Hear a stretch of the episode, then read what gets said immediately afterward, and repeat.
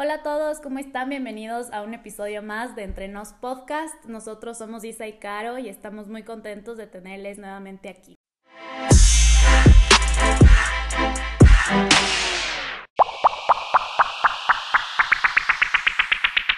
Bueno, eh, nuestra invitada de hoy es María Paulina Escobar. Para nosotros es un súper honor tenerla en este episodio.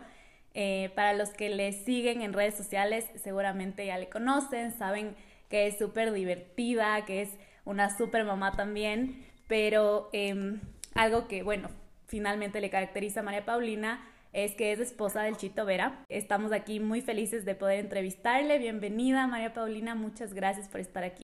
Gracias a ustedes por la invitación y bueno, pues vamos aquí a tener una conversa entre amigas, muy emocionada para contar, conversar. Empecemos en tu en tu journey como, como mamá? ¿Cuándo empezó todo? Eh, ¿Cómo era tu vida cuando te enteraste que estabas embarazada? ¿Cómo te enteraste? ¿Cuántos años tenías? ¿Cómo cambió tu vida? Y, empecemos desde ahí un poco. A ver, fue como que bien temprano. Yo tenía, yo quedé embarazada de Ana Paula a los 16 años. Eh, estaba en el último año de colegio. O sea, ya, ¿qué fue? Me quedé embarazada más o menos como en julio, agosto, por ahí más o menos. Y yo decía, no, no puede ser, o sea, yo no le conté a nadie, o sea, obviamente el único que sabía era Chito. Y, y obviamente tenía, miedo, o sea, estaba ya por graduarme obviamente del colegio, decía, no puede ser, qué miedo, no sé ni siquiera cómo decirlo. Es más, nunca lo dije hasta que tenía que seis meses. Mm. Que obviamente ya, ya, no podía esconder más, más, la barriga, que en realidad, obviamente en el primer embarazo como que no te sale mucha panza, entonces digamos que eso, eso era lo bueno, pero yo me acuerdo que tenía unas camisetas así, no sé, extra large, yo era flaquita en, ese, en esa época, entonces mis camisetas del colegio eran como que extra large, dije yo para, para ocultar, pero lo único que sí no podía ocultar, obviamente me quedaba dormida creo que en todas las clases. claro. Entonces, ese era como que el peor síntoma. Nunca, tu, no, no, nunca tuve ningún síntoma así como que vómito, cosas así, nunca, pero el sueño era algo que era algo inexplicable, o sea, horrible. Y bueno, Ana Paula nació ya cuando yo tenía 17 años. Obviamente como mamá primeriza fue duro más que nada porque ella nació con una condición, ¿no? Entonces, ya una cosa es ser una mamá joven y, o sea, no, no digo que sea fácil ser mamá, nunca lo es, pero el hecho de que ella venga con una condición lo hace un poco más como, ah, ¿cómo se puede decir? Como complicado, por así decirlo. Y a nuestra edad, o sea, literal, literal como que de un momento para otro Conchito nos tocó madurar, o sea, éramos unos niños de 17, 18 años que de un momento para otro dijimos como que, o sea, ya, se acabó nuestra infancia, niñez, juventud, lo que sea, y nos toca, o sea, ponernos responsables. Y así, o sea, una experiencia un poco loca, pero no cambiaría nada de lo vivido en realidad. ¿Ustedes estaban viviendo juntos o estaban casados o fue una sorpresa? no, no, no, o sea, para todo eso, él, él, él, y yo estábamos en diferentes colegios, obviamente no vivíamos juntos porque cada quien vivía en su casa, pero mi, yo vivía con mi mamá y en realidad no era la casa, no era, no era la casa de mi mamá, sino la casa de mis abuelitos. Y, y bueno, entonces él empezó a vivir ahí conmigo, en, en mi cuarto, pero o sea, fue como que, no sé, no, no, no era lo típico como que, ay, vamos a vivir un día porque éramos niños, o sea, no podíamos irnos y meternos en una casa porque no sabíamos hacer absolutamente nada. Entonces, sí esperamos como aproximadamente unos 10, 10 meses, cuando Napoleón ya cumplió 10 meses, ahí ya nos casamos y ahí ya alquilamos nuestro primer departamento. Claro, justo te iba a preguntar cómo fue esa experiencia de independizarte, de salir de tu casa súper jovencita y empezar ya con la convivencia también, que es algo que no es tan fácil como las películas. Sí, al principio sí fue, o sea, el primer año fue difícil, porque obviamente yo sí llevaba como que unos tres años con Chito, pero jamás habíamos convivido, o sea, ni siquiera como que un fin de semana, porque igual éramos unos niños, o sea, nada, nada y fue difícil, o sea, porque cada quien tenía sus propias costumbres, o sea, él todo, toda la vida habíamos tenido como que, no sé, empleada, o sea, ayuda en la casa, y eso, o sea, nunca, o sea, yo creo que ni, ni hervir agua sabía, literal. Y él peor, o sea, él estaba acostumbrado que hasta el vaso de agua le lleven al, al cuarto. Y entonces el primer año sí fue un poco chocante, pero bueno, ahí nos dimos cuenta que, que sí nos amábamos. claro, y y después, ¿cómo, em, cómo fue fluyendo la, la, situación? O sea, cómo empezaron a crear ese plan de vida, porque finalmente cuando tú em, eres papá, independientemente de cualquier edad, em, tus objetivos y todo lo que tú haces es por y para tu hijo, ¿no es cierto? Pero mucho más cuando eres joven. Yo siento que es esa presión extra de, ok, no puedo fallar, tengo que crecer, pero a la vez tengo que seguir como saliendo con mis amigos, o sea, ¿cómo se arreglaron en ese aspecto ustedes? Bueno, obviamente ahí a Chito le tocó buscar trabajo. Él siempre dijo, yo no voy a hacer nada, él siempre quiso ser peleador, o sea, él tenía eso claro, entonces le tocó buscar un trabajo, un trabajo de oficina que él odiaba con su vida, pero bueno, ahí consiguió algo, ganaba, igual nos apoyaba, o sea, las dos familias siempre nos apoyaron al principio porque obviamente no tenemos nada. Yo sí estudiaba, pero, pero eso, o sea, yo me acuerdo, eh, ir a trabajar para Chito era como una tortura, o sea, porque estaba de 8 a 5 de la tarde ahí metido y él lo que quería era entrenar, o sea, él ni bien terminaba de, de trabajar, se iba soplado a entrenar y él siempre tuvo claro eso. Y yo la verdad, o sea, simplemente fluí como mamá, siempre, yo creo que al principio fue un poco sobreprotectora con Ana, yo creo, por el hecho de, de su condición. Entonces yo, yo quería estar todo el tiempo ahí con ella, así como mamá gallina más o menos, o sea, no quería despegarme de mi hija y estudiaba a distancia. Realmente, sí, era, es difícil estudiar a distancia, pero, pero bueno, ahí con ayuda y apoyo siempre se puede salir adelante, ¿no? Eh, ¿cómo, ¿Cómo era para ti este sentimiento de, o sea, de, claro, pareja ya eran bastante tiempo, pero nueva familia, muchas nuevas responsabilidades, nuevos gastos, acostumbrarse a todo y, y cómo fue para ti apoyarle a tu esposo en este, que en ese momento parecía como un sueño, ¿me entiendes? O sea, él estaba en este otro trabajo, que de ley le tocó el trabajo de oficina. Fue duro para ti decir como, ok, sí, sigue tu sueño, porque siento que, que muchas veces es difícil de creer y, y como mamás podemos preocuparnos más como, no, o sea, en verdad tienes que tener un trabajo para sustentarnos los tres y y como, no, olvídate de esas cosas. O sea, ¿cómo, ¿cómo lo hiciste tú? ¿Cómo le apoyaste en ese sentido y cómo fue eso para ustedes como familia? Bueno, o sea, al principio yo decía, está seguro, o sea, como que igual, obviamente creía en él y, y, y confiaba en que, en que, iba a lograr sus sueños, pero obviamente al principio no teníamos ni un centavo, o sea, literal ni un centavo. Entonces, bueno, como él empezó a trabajar, yo obviamente le decía, ya, o sea, está, no, él no pasaba en la casa, obviamente, porque estaba todo el día en la oficina y después tenía que ir a entrenar y llegaba súper tarde. Y yo, bueno, o sea, realmente como que entendía esa parte y era ese apoyo en que, porque él decía, ay, yo no quisiera estar más tiempo con ustedes, bla, bla, bla. Y digo, sí, pero o sea, realmente, si esto es lo que quieres, eh, hay que, hay que hacerlo, o sea, no, no, no podemos abandonar como que, o sea, no puedes abandonar tu sueño en realidad. Y, y eso, y bueno, en cuanto a las responsabilidades, creo que fue difícil al principio como que acoplarnos a toda como a esa nueva vida. Fue difícil, yo, yo siempre viví con tener la persona que cocinaba en mi casa, la empleada que recogía mi ropa, todo. Entonces luego me tocó hacer eso, lavar ropa. En mi vida ni siquiera había aprendido una lavadora, una secadora a los 17 años. yo no sabía cocinar. Es más, yo re recuerdo la primera eh, comida que le hice a Chito fue como que un arroz con, con, con el peor arroz de mi vida. Una carne que parecía un caucho. Y Chito siempre va a recordar eso. Y yo me acuerdo que él me dijo, está bien rico. Después de cinco años me confesó, esa fue la peor comida que he comido en mi vida. Nos tocó aprender desde cero muchas cosas, pero bueno, así, así es la vida. y después, ¿cómo vino eh, tu segundo hijo? ¿Fue ya planificado? Igual fue una sorpresa. Eh... No, ese sí, sí, sí lo planificamos, porque bueno, Chito entra al reality este de UFC y después de eso, eh, nosotros habíamos dicho, después de eso, sea lo que sea, vamos a tener otro hijo. Y ya, y realmente vino de una. Chito. ¿Qué haces tú en tu día a día y qué hace tu esposo allá?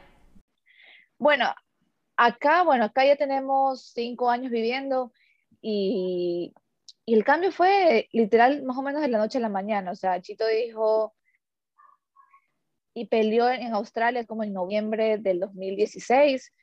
Y tal, después de esa pelea dijo, nos vamos a Estados Unidos, porque si él se quedó no iba a llegar a nada. Y él estuvo ya un año solo acá en Estados Unidos antes de que nosotros vengamos. Y él dijo, o sea, realmente ha sido como que el año más difícil de mi vida estar lejos de mi familia, porque prácticamente el primer año José Ignacio estuvo sin él. No, José Ignacio ni siquiera conocía a su papá. O sea, él pensaba que el papá estaba metido dentro del celular porque era la única forma que se comunicaba era en FaceTime. Y fue difícil cuando llegamos a ni siquiera a, Chito lloraba. Entonces, el cambio fue literal de la noche a la mañana, empaca tus maletas y ya, o sea, con seis maletas nos vinimos para acá, no teníamos absolutamente nada. La cuenta bancaria era así como que casi que salían ratas en la cuenta bancaria y como que teníamos que sobrevivir acá. Y acá créeme, o sea, en el estado que estamos, los arriendos no son baratos. Entonces, muchas veces nos cuestionamos como que realmente ese será el estado para nosotros, porque California de hecho es el estado creo que más caro de Estados Unidos. Y, y, muchas veces nos cuestionamos, ¿será? ¿Nos quedamos aquí? ¿Nos vamos a otro estado? No sé, bla, bla, bla. O sea, nos hicimos 10.000 preguntas. Pero bueno, ahorita estamos aquí bien, gracias a Dios. Estamos en una situación en que ya compramos una casa el año pasado. Y bien, eh, me encargo realmente 100% de los niños, o sea, yo soy la que, ahorita, bueno, ahorita tengo yo a mi mami, pero básicamente cuando ya no está, hago todo, o sea, yo me levanto temprano, les hago el desayuno, les hago la lonchera, llevarlos a la escuela, ir, venir, o sea, cada rato, o sea, no paro ni un momento. Obviamente yo soy la encargada de la casa al 100% y Chito entrena. Y obviamente sus tiempos libres, él, eh, no sé, los lleva a hacer skate, los lleva al parque, los lleva a la playa y tratamos de hacer esas cosas familiares en su tiempo libre, pero básicamente él está entrenando todo el día. ¿Cómo fue irse de Ecuador? O sea, em, también siento que es difícil tomar esa decisión por, por tus hijos porque en algún punto dices como, ¿y qué pasa si se alejan mucho de sus raíces? ¿O qué pasa si finalmente en Ecuador siempre tenía ayuda de, de nuestros papás y ahora ya no, vamos a estar solos? Eh, tal vez no sabemos el idioma, cómo vamos a, sobrevivir. O sea, es, es, una decisión enorme y, y súper como valiente. Sí, obviamente al principio tenía miedo, o sea, todo lo nuevo siempre te, te va a generar miedo, pero sabíamos lo que queríamos. Y igual en esa época los niños estaban mucho más chiquitos y los niños, créeme, que aprenden tan rápido que en un año ya sabían hablar inglés. Y nosotros, Chito y yo sí sabíamos hablar inglés, entonces eso no nos costó tanto, eh, por suerte, porque sí, igual a nuestra edad sí es más complicado aprender un nuevo idioma. Y ya, o sea, en cuanto a las, raíces, realmente nosotros eh, siempre, ellos saben de dónde vienen, saben que somos ecuatorianos. Es más, yo les hago comida ecuatoriana en casa, o sea, tenemos y nunca vamos a perder e, e, ese, eso, lo ecuatoriano. Y en la casa solamente hablamos español, o sea, eso nunca lo van a perder porque aquí español, español en la casa. Eh, yo quería preguntarte un poco, eh, metiéndonos un poco más ya al tema de, de, la maternidad. O sea, tú ya eres mamá de tres, empezaste súper joven, eh, has ido aprendiendo, o sea, solita, digamos, no sola, pero desde los 16 años es súper temprano. O sea, como que tienes que aprender porque tienes que aprender. Y mm, siento que como, como mamá, tú sabes cómo en Ecuador es más difícil ser mamá joven o eres más criticada o más em, señalada cuando eres mamá joven y, tienes mucho miedo de equivocarte. ¿Cómo, ¿Cómo ha sido para ti la maternidad diferente en tus tres etapas de ser mamá frente a los comentarios de las personas, ya sea sobre lo que debes hacer, lo que no debes hacer? la lactancia, tu cuerpo, como todas estas cosas que la sociedad juzga mucho porque sí. Claro, o sea, bueno, obviamente al principio con mi primera hija, o sea, la típica de que, ay, quedó embarazada, bla, bla, y tú sabes, siempre, siempre van a hablar. Es más, hasta dijeron que yo había embarazada así para como que atrapar a Chito. O sea, en esa época Chito no era nadie, o sea, no era absolutamente nadie. O sea, de verdad que la gente es como que tan desatinados y hoy en día ya cualquier cosa como que mala que no me hace, pero ni, ni cosquillas, los malos comentarios. Y, y en cuanto como que a la maternidad, yo simplemente sigo mi, mi instinto. O sea, obviamente escucho consejos, pero lo que yo digo es como que si nadie te pide un consejo, no lo des, ¿me entiendes? Como que quédate callado, nadie quiere saber lo que, lo, lo que tienes que decir a otra persona, porque cada quien forma de criar. O sea, si quieres dar, dar a lactar, increíble, porque yo estoy dando a lactar a mi hija. Si no quieres lactar, pues perfecto. O sea, cada quien creo que es la madre, la mejor madre para su hijo a su manera.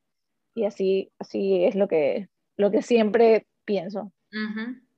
Yo quería preguntarte, porque sé que ahora eres em, health coach, o sea que en un momento eh, decidieron como familia eh, cambiar como su estilo de vida y, y hacer, por, por, decirlo de una manera coloquial, hacer comer rico, divertido, ¿ya? Entonces sé que te preparaste eh, para eso, pero también nos contaste hace un ratito que estudiaste la universidad a distancia. ¿Es algo relacionado a, a este como health coach o, o es distinto? Realmente nada tiene relación. O sea, yo primero empecé estudiando ingeniería ambiental. Nunca la terminé porque esa carrera es muy difícil, porque obviamente había cosas que tenías que, no sé, en laboratorios, cosas así. Y realmente nunca terminé esa carrera. Luego hice otra carrera de, ay, ¿cómo se llamaba? De negocios, negocios internacionales. Tampoco terminé. O sea, yo estaba como que perdida en el mundo, quería hacer muchas cosas. Y bueno, y en cuanto a lo de health coach, yo lo hice más como algo personal, porque obviamente cuando yo llegué acá, sí, tú, sí, como que empecé a tener, no sé, depresión, ansiedad, o sea, realmente hubieron como que años que me sentí, los primeros años fueron difíciles para mí, y yo dije, no sé, o sea, quiero hacer algo, quiero hacer algo por mí, y en ese tiempo, este, la carrera de health coach fue como que muy, era muy popular en ese entonces, y dije, bueno, es una carrera de un año, no necesariamente tengo que ejercer como health coach, pero me va a servir para mí y para mi familia. Entonces, por, por eso tomé la decisión como de hacer el, el curso y realmente son conocimientos que, que, que, me, que, me, van a quedar y me quedan hoy en día, pero son cosas que han servido para yo poder chico, en su él prácticamente tiene que comer súper limpio todo el año y lo mismo con los niños, o sea, me ha servido mucho eh, para mi familia y para mí misma, incluso con mi, con mi salud mental, o sea, que era lo principal, porque en ese tiempo yo me sentía, o sea, horrible, o sea, estaba como que en, como que en un hueco. Qué chévere, me parece súper, súper interesante. Eh, cuéntanos un poco también eh, sobre tu, ¿qué es, qué es lo que más extrañas de Ecuador, qué es lo que más te gusta de, de Estados Unidos ahora, eh, que, no sé, tal vez cambiarías algo. Realmente lo que más extraño de Ecuador es a mis sobrinos, a mi hermana, a mi, o bueno, a mi abuelito en este entonces, porque mi abuelita falleció el año pasado y eso fue creo que una de las cosas más duras que he vivido estando fuera, porque ese siempre fue mi miedo, como irme del país y no poder despedirme de mi abuelita en algún momento. Y así pasó lamentablemente en plena pandemia y esa era mi, mi, mi peor miedo en realidad. Y esto básicamente extraño a mi familia. Y y los Estados Unidos realmente me gusta, o sea, en la parte que yo vivo la gente es como muy relajada, muy tranquilo, el estilo de vida acá es como, se alinea mucho a lo que, a lo que me gusta, como que la gente como es saludable, hay actividades para hacer al aire libre todo el tiempo, o sea, y eso, o sea, realmente me gusta, me gusta vivir acá. Al principio fue difícil porque no tenía amigos, pero ya una vez como que empecé a crear mi, mi comunidad, se volvió un lugar el que digo, aquí me quiero quedar. O sea, es, es un plan a largo plazo quedarse ahí. En Los Ángeles estábamos, ¿cierto? Claro, estoy en Costa Mesa, es como a una hora de Los Ángeles, pero sí, o sea, mientras Chito siga peleando y este siga haciendo su equipo que es aquí cerca de la casa, eh, sí, aquí nos quedaremos. ¿Y cómo, cómo empezaste tu, todo tu journey en, en Instagram? O sea, ¿por qué hiciste una cuenta pública? ¿Cómo empezaste eso? ¿Tienes YouTube también? Eh, ¿Qué, ¿Qué, es eso en tu vida? ¿Qué significa para ti? ¿Cómo lo usas? Cuéntanos. En cuanto a Instagram, realmente yo creo que la primera vez que abrí mi cuenta fue como cuando, cuando apareció Instagram en el mundo. y subía fotos, o sea, desde mi iPod Touch, o sea, la calidad de la, de la imagen peor, pero siento que siempre he compartido, o sea, en ese entonces solamente era Paula y yo compartía cualquier cosita. No me seguía, pero ni mi mamá, o sea, no me seguía nadie pero siempre me ha gustado compartir como que todo en tiempo real, ¿me entiendes? Como que, oh, si me fui a hacer algo, a mí me encanta tomar fotos. Yo siempre le digo a mi esposo, a mí me encanta tomar fotos, siento que es lo que siempre nos va a quedar, o sea, como que obviamente los recuerdos y la memoria y todo eso, lo que sea, pero las fotos para mí son como que lo mejor, ¿me entiendes? Como que las imprimes, yo tengo, siempre hago álbumes de las fotos y todo, pero también me gusta compartir en Instagram lo que hago. Y más que nada eso es lo que comparto, o sea, no es que tengo como que un nicho especial en Instagram, o sea, yo puedo compartir de todo, o sea, y, y, eso es lo que me gusta, como que no, no, no, me, no, no me rijo a, a algo. Voy a empezar a hacer los vlogs, como ya te dije, como una forma de, de terapia, porque al principio no te digo, o sea, realmente estaba deprimida cuando me vine a, vivir acá. Entonces dije, bueno, voy a hacer algo, no, o sea, no tengo horas en YouTube, pero es increíble cómo la gente igual me dice, sube más vlogs, bla, bla, hace tiempo que no subo, porque realmente me gusta grabar, pero siento que todos mis días son como que lo mismo, lo mismo, lo mismo, o sea, y a la gente le gusta eso, es loco que a la gente realmente le gusta ver lo que los otros hacen.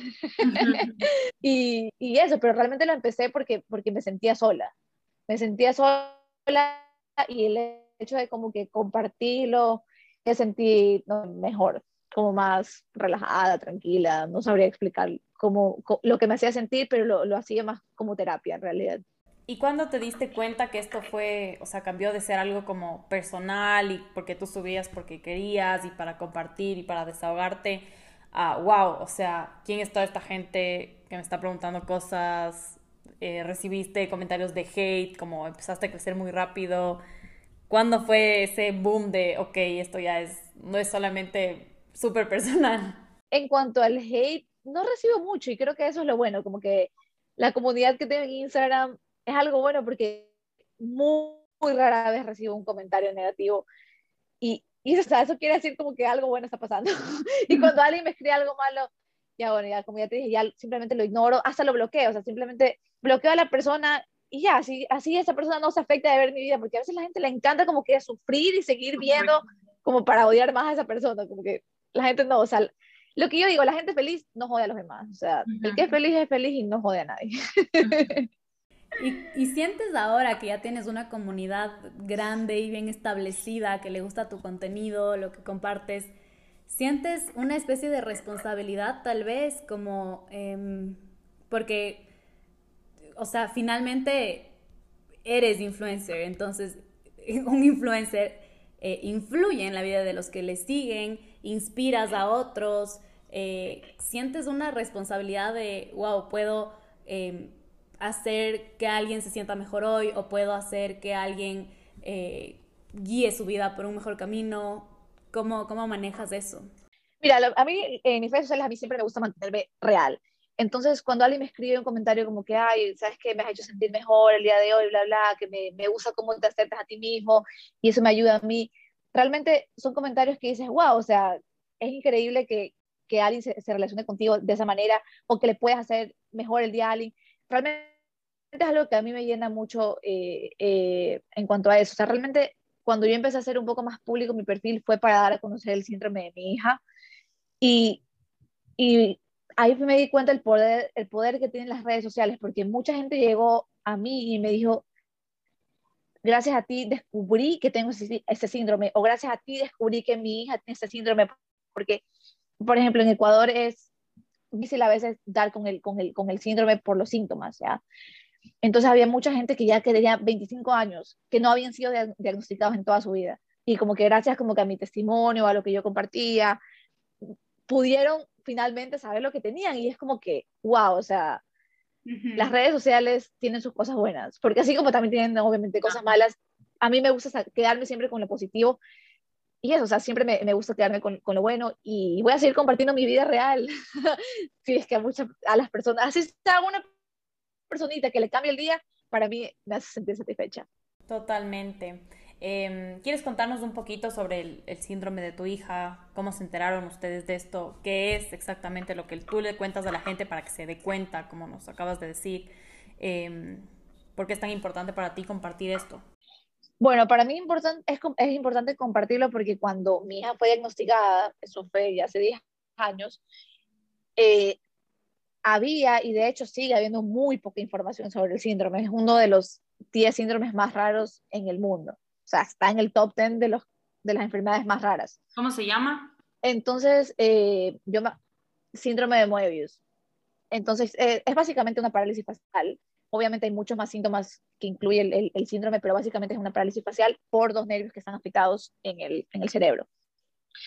Bueno, entonces, eh, a mí como que me inspiró el hecho de compartir como que más información sobre esto fue porque yo pude saber más comunicándome con otras mamás. O sea, yo no, no por Google, porque si tú pones en Google síndrome de Moebius, todas las páginas te va, es un copy-paste, toda la información. Entonces, obviamente, al, conversar con otras madres, eh, me hizo como que, ah, bueno, si yo puedo ayudar a alguien, lo voy a hacer. Y realmente fue así, o sea, muchas personas me han llegado a mí porque Ana Paula tuvo la cirugía que mejora la calidad de vida de los niños con síndrome de Moebius y muchas, muchas madres me han preguntado información, obviamente les he dado la información que tengo o que se comuniquen con el doctor, bla, bla, bla. Entonces, eso, y también me gusta en mis redes sociales eh, dar no información, porque no, no así tal cual, pero también como que ser vocera de la inclusión. O sea, de inclusión, porque muchas personas sí hablan de la inclusión, pero hablan, hablan, hablan y no hacen nada al respecto. En realidad sí, por falta de información, eh, el desconocimiento de la enfermedad, obviamente, o sea, como te digo, o sea, cuando yo busqué síndrome de Moebius, al día que me dijeron tu hija tiene síndrome de Moebius, tú veías unos, o sea, unos horrores en la foto, o sea, como que decías, ay, no, mi hija, pobrecita, así. Pero realmente en internet siempre vas a encontrar los peores casos. y puede ser que uno en un millón esté así de afectado, ¿me entiendes? Pero no, no realmente, realmente cree como que mi comunidad en, en, el síndrome de Moebius y aparte, bueno, hoy en día mi hija ya está grande, es casi una adolescente, no le gusta salir en las redes sociales y, y así que bueno, mis otros hijos son los protagonistas. Ahorita Eli, Eli es la protagonista de mis redes sociales. ¿Y cómo, cómo se enteraron, pero ustedes, que, que, su, que su hija tenía este síndrome? O sea, ¿cómo fue en el embarazo ¿Cómo empezó después? No, en el embarazo no. O sea, de hecho, el, las ecografías que me hice nunca se vio ninguna anomalía. Cuando nació, hubo algo raro en ella. Eh, primero algo como un problema en el corazón, que obviamente eso se pudo resolver dentro de un mes. O sea, la típica como que nacen con algo en el corazón, pero se resuelve por sí solo más o menos. Pero obviamente eso le impidió respirar las primeras horas que nació. Entonces dijeron como que, ay, igual vamos a hacer estudios, bla, bla. Y cuando lloró, se dieron cuenta que no tenía ni una expresión. Decían como que aquí hay algo raro. Y ahí llamaron a la genetista y ella al segundo día nos dijo síndrome de, de Moebius. Y nosotros, ¿qué? ¿Qué es eso? o sea, tú escuchas eso y, y, te quedas así como que, ¿qué es eso? Empiezas a meterte en Google, por eso te dije, o sea, creo que Google es, el, es lo peor que puedes meterte cuando te dan un diagnóstico, porque siempre vas a encontrar lo peor. Y en realidad fue, en esa época se usaba un poco más Facebook, entonces yo en Facebook vi esta comunidad, más en España hay muchos casos realmente de síndrome de Moebius, y me conecté con muchas madres de España. Y, y ya, ellas me empezaron a como que a guiar un poco más en el, en el camino, y ya, así, o sea, realmente fue difícil el diagnóstico porque en Ecuador hay muy poca información, gente que no, doctores que ni siquiera conocen del síndrome. Yo me acuerdo ir a doctores, obviamente ten, ten, tenía que tener un equipo de neuropediatra, cardiólogo, o sea, todo un equipo, ¿no? Ah, ¿y qué pasó? Bla, bla. Le dice síndrome de Moebius y el doctor en Google, síndrome de Moebius, o sea, Nadie sabía lo que era el síndrome de Eva. O sea, ni los propios doctores. y ahora que, que, tu hija ya está grande, que han pasado por altos y bajos, que tú has aprendido mucho eh, junto a ella, de ella, eh, ¿qué, ¿qué, puedes decir al respecto? O sea, eh, hay muchas personas, yo justo le sigo a, a, a una influencer en Instagram que tiene una hija con síndrome de Down y ella justo decía como, Em, me molesta que me digan que mi hija es un ángel. O sea, como, ay, qué lindo, qué suerte tienes y así. Pero después... Esto, estamos hablando de Belén, ¿verdad? Sí. ya, justamente, justamente yo le escribí, apenas ella puso eso, porque le dije, yo también odio que le digan angelito, caído del cielo a mi hija. O sea, ah, como suerte, tú. Es lo peor que, o sea, como que yo sé que mucha gente obviamente no lo dice en mala intención. Claro.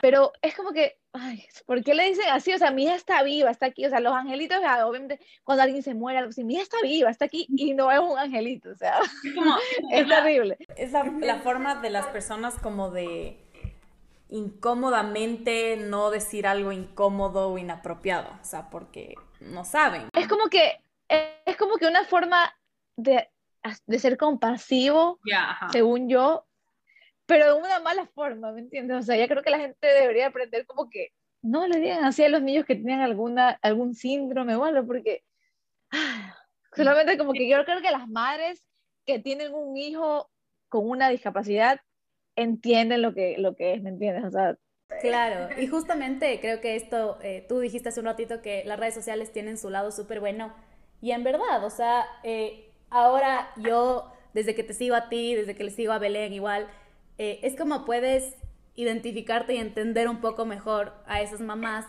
y decir como es verdad, o sea, porque finalmente a veces, a veces no lo haces de malo, ¿sabes? Como solo piensas y es lo que siempre has oído y es esa forma de dar support que tal vez no es, no es la mejor porque está bien. O sea, yo le veo a tu hija, es súper pilas, es como, es, es, como a veces sentir pena, pero no querer mostrar pena, sino como...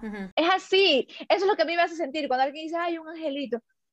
Realmente es como que diciendo, ay, pobrecita la bebé, o sea, Ajá. es como que, oh. pero, y por ejemplo, eh, ¿sientes una gran diferencia en las personas, sea quien sea que trate contigo y con tu hija, sean profesionales de la salud, profesores, cualquier persona, una diferencia entre las personas de Ecuador y las personas de donde estás tú, en Estados Unidos o no? O sea, yo realmente en Ecuador, gracias a Dios, tuve buenas experiencias con, ya sea con los médicos, incluso con la escuela en la que Ana Paula estaba. Nunca tuve algo como que un momento incómodo. O sea, realmente en la escuela esa, en el Balandra, es una escuela de niños regulares, pero le dan, le dan apertura a niños con, con, discapacidad y realmente siempre fue como que 10 sobre 10. O sea, ahí estaba la mayoría del tiempo en un curso normal, le hacían terapias, la ayuda que ella necesitaba y todo, y realmente siempre fue como que muy bueno, o sea, no, no, no me quejo realmente de eso.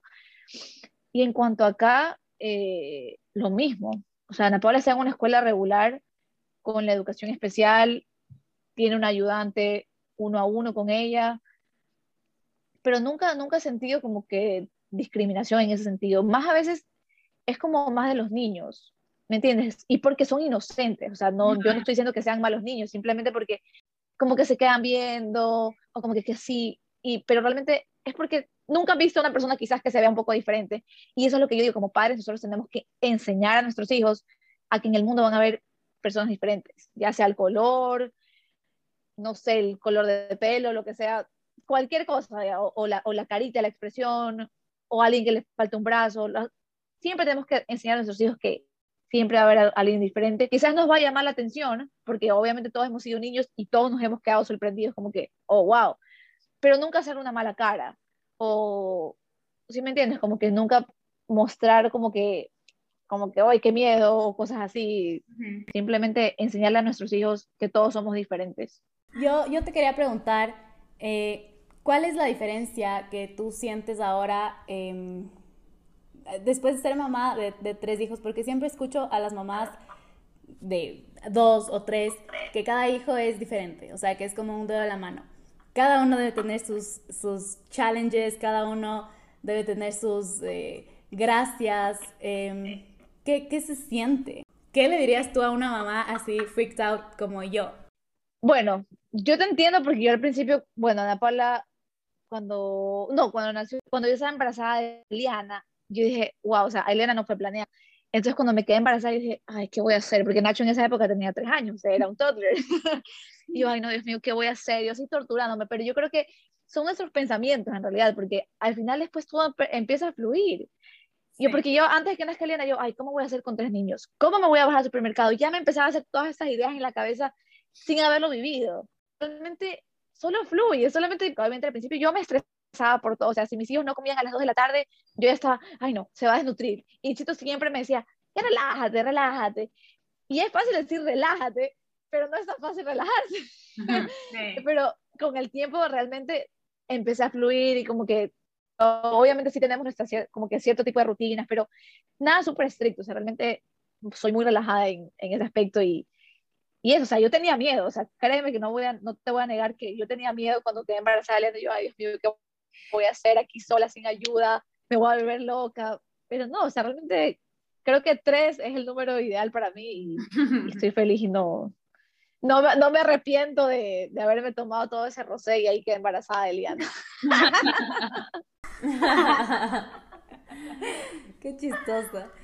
¿Y, y, ¿Y cómo es ser mamá de tres? O sea, porque es que eso me intriga full, ¿sabes? Ahorita que soy mamá entiendo, porque dicen que uno no aprende a ser hijo hasta que es papá, y es tan cierto, pero ahorita solo no entiendo cómo, eh, por ejemplo, mi mamá siempre decía como, no, es que les quedo todos por igual, es que, o sea, wow, cómo te creas tres corazones en tu caso, cómo eh, sabes qué necesita cada uno, o sea, cómo es esa experiencia de, de cada mundo que tienes como hijo. Bueno, o sea, realmente ahorita por la edad es como que Ana Paula está en una edad de que ella está grande y, y, es como realmente es una preadolescente, entonces yo tengo que ser como que todo, ¿cómo estás? O sea, a mí me gusta conversar mucho con ella y hacerle preguntas, como siempre le pregunto cómo están, cómo están, están bien, bla, bla, bla. Entonces yo converso mucho con ellos y a mí lo que me parece increíble es que cada uno tiene realmente una personalidad totalmente diferente. Y de eso yo disfruto. Entonces, es como que Eli es súper cariñosa, pero también súper alocada, Nacho es igual, o sea, Nacho es como que bastante cariñoso, también tiene un carácter de, realmente camino. Y créeme, o sea, yo también tenía miedo cuando quedé embarazada de Nacho, decía, ay, ¿será que ya no voy a amar a Ana Paula así tanto como la amo? Y no sé si voy a amar a Nacho tanto como, amo, como amo a Ana Paula, o sea, unas preguntas así como que, entonces, algún día realmente me pregunté esa, esa tontera.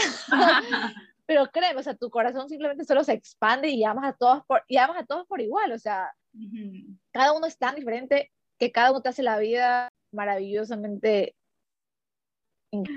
Qué hermoso. Eh, justo ahorita decías que tu hija Ana Paula está entrando como en esta preadolescencia. Te juro que eso es lo que yo más pánico tengo, porque yo fui terrible, o sea, yo sí que le hice sufrir a mi mami, entonces me cago de miedo porque voy a pagarlas, estoy segura. Em, ¿Cómo estás afrontando eso? O sea, ¿qué día te diste cuenta como, ok, ya esto es diferente, como ya no es una niña, o sea, las actitudes y tienes miedo?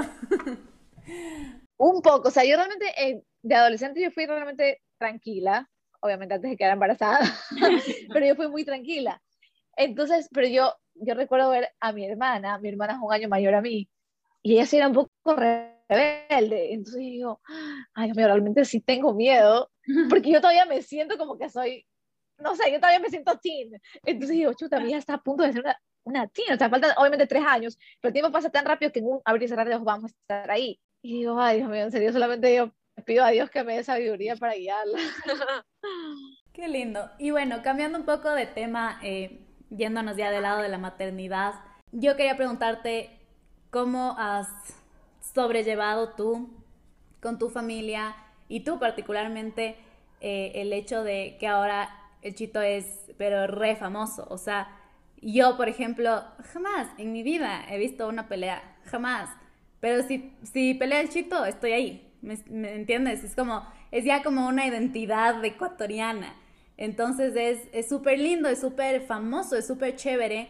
Em, pero siempre me interesa como qué, qué está detrás, ¿sabes? O sea, qué es la inspiración de él, que es obviamente su familia y tú estás ahí, tú le estás dando moral support y qué sé yo, si pierde y llega a la casa bajoneado, tú estás ahí, ¿sabes? O sea, tú eres como su roca, entonces, ¿qué se siente ser eso? ¿Cómo, cómo lo haces? O sea, se siente bien, pero también es, es como un trabajo en realidad. Claro.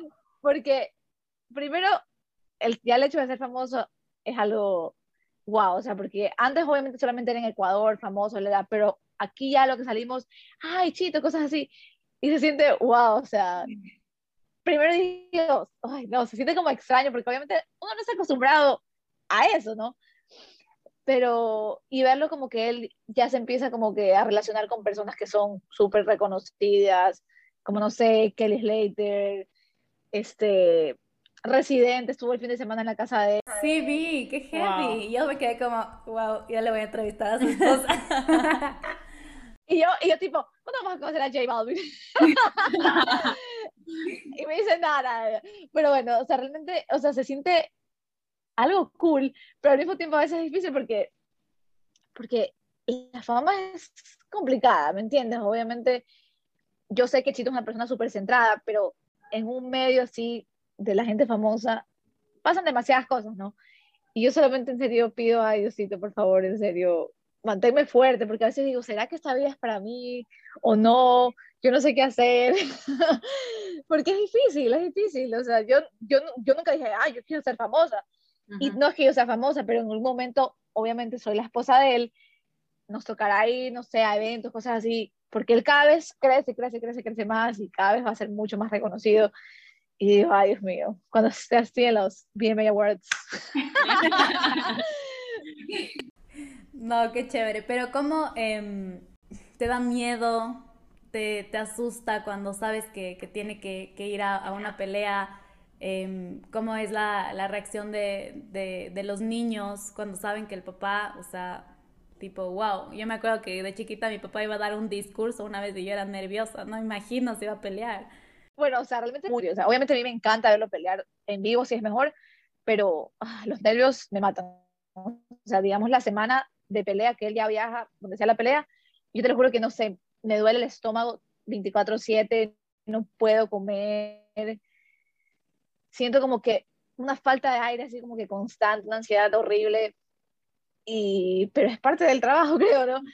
Y, pero realmente a mí me encanta verlo pelear. A Nacho también le gusta. Él y todavía como que no entiende mucho el, la cosa, pero Ana se pone muy nerviosa. Ana sí es muy nerviosa. De hecho, ayer yo le estaba haciendo unas preguntas en Instagram y alguien le preguntó como que te gusta ver a tu papá pelear y ella respondió, ah, me pongo muy nerviosa. y ella sí es muy nerviosa en ese sentido. Ella no puede verla. Ah, y es difícil, pero bueno, hay que acostumbrarnos. Yo creo que según yo con el tiempo iba a ser como que menos difícil, pero yo creo que cada pelea es como más intensa. Cada vez es más grande también, como, o sea, todo. Esa, esa, esa es la cosa, o sea, cada vez es más grande, entonces yo creo que cada vez también crece la ansiedad. Qué chévere. Creo que es algo, como tú dices, que nunca te imaginaste y es súper especial. O sea, sigues aprendiendo, como los dos juntos, siguen creciendo como pareja, eh, todo lo que tiene que hacer, la fama, todo esto, o sea, es nuevo, es algo nuevo, no es que vienen de una familia famosa y toda la vida, como nada, o sea, es súper nuevo todo, entonces eh, creo que es súper, súper interesante e increíble ver cómo, cómo tú eres su soporte como pareja y cómo se desenvuelven ustedes como pareja en ese medio.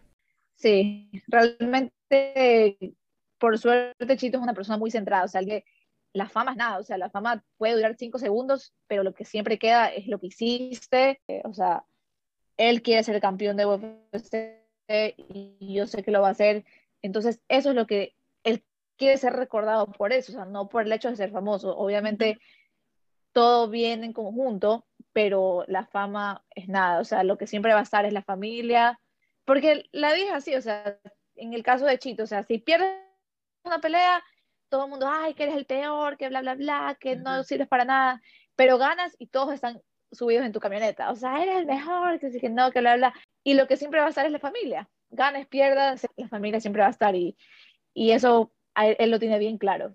Yo, eh, para, para terminar, quería preguntarte, ¿cuál es tu sueño? ¿Cuál es tu meta de vida ahora eh, como, como mamá con todo esto que nos has contado a lo largo del episodio? Eh, no sé si preguntarte cómo te ves de aquí a 5, 10 años, pero ¿cuál es, cuál es tu meta? O sea, ¿qué, qué, qué sueñas? Bueno, mi meta en realidad como madre es que mis hijos siempre sean felices, que crezcan felices. Un sueño como tal, ah, no sé, la verdad, creo que en eso tengo que trabajar porque me he enfocado mucho, digamos, como que en el sueño de mi esposo, que lo he convertido en mi sueño. O sea, él, su sueño sea ser campeón de UFC, estamos como que trabajando en conjunto para eso. Sueño como que propio, yo creo que tendría que trabajar en eso y pensar. Pero sí, eso. Qué lindo.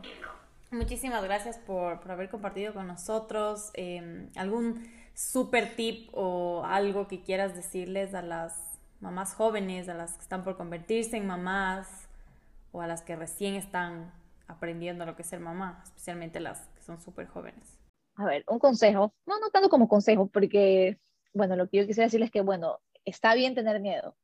El miedo es normal, pero no dejemos que ese miedo como que nos consuma, porque a veces estamos como que todo el tiempo ansiosos pensando, ¿y qué pasará? ¿Qué pasará? Y como que eso alimentamos el miedo como que pensando, ¿y qué pasará? Entonces vivamos como un día a la vez, porque de eso se trata la vida, vivir un día a la vez, vivir en el presente, disfrutar ese momento que estás viviendo, sea cual sea la etapa de tu hijo, siempre va a ser una, una etapa maravillosa, ya sea que te tengas que levantar 10.000 veces en la madrugada, eso va a pasar. Va a pasar ese momento y algún día vas a extrañar eso, porque tu hijo va a crecer y vas a, vas a extrañar que sea un bebito o cosas así. Entonces lo que digo, disfruta cada día con tu hijo, día a la vez. Súper, muchísimas gracias María Paulina, nos encantó tenerte como invitada, creo que es súper valioso lo que estás haciendo, eh, nos encanta que sea súper real en tus redes sociales, eh, ayuda a que mucha gente se siente identificado y creo que eso es, es la esencia de las redes sociales ahora, ya no se busca gente perfecta y falsa, entonces qué lindo. Gracias por estar aquí, creo que eso es todo. Sí, sí, sí, muchísimas gracias por abrirte, por contarnos Em, como amigas, como te dijimos al inicio, eh, tantas cosas. Entonces, eh, muchas gracias. Esperamos en alguna otra ocasión más adelante volver a tenerte, conversar em, de cómo han, ido cambiando también las cosas y, y muchas, muchas gracias por abrirte. Gracias a ustedes por la invitación y bueno, nos vemos pronto.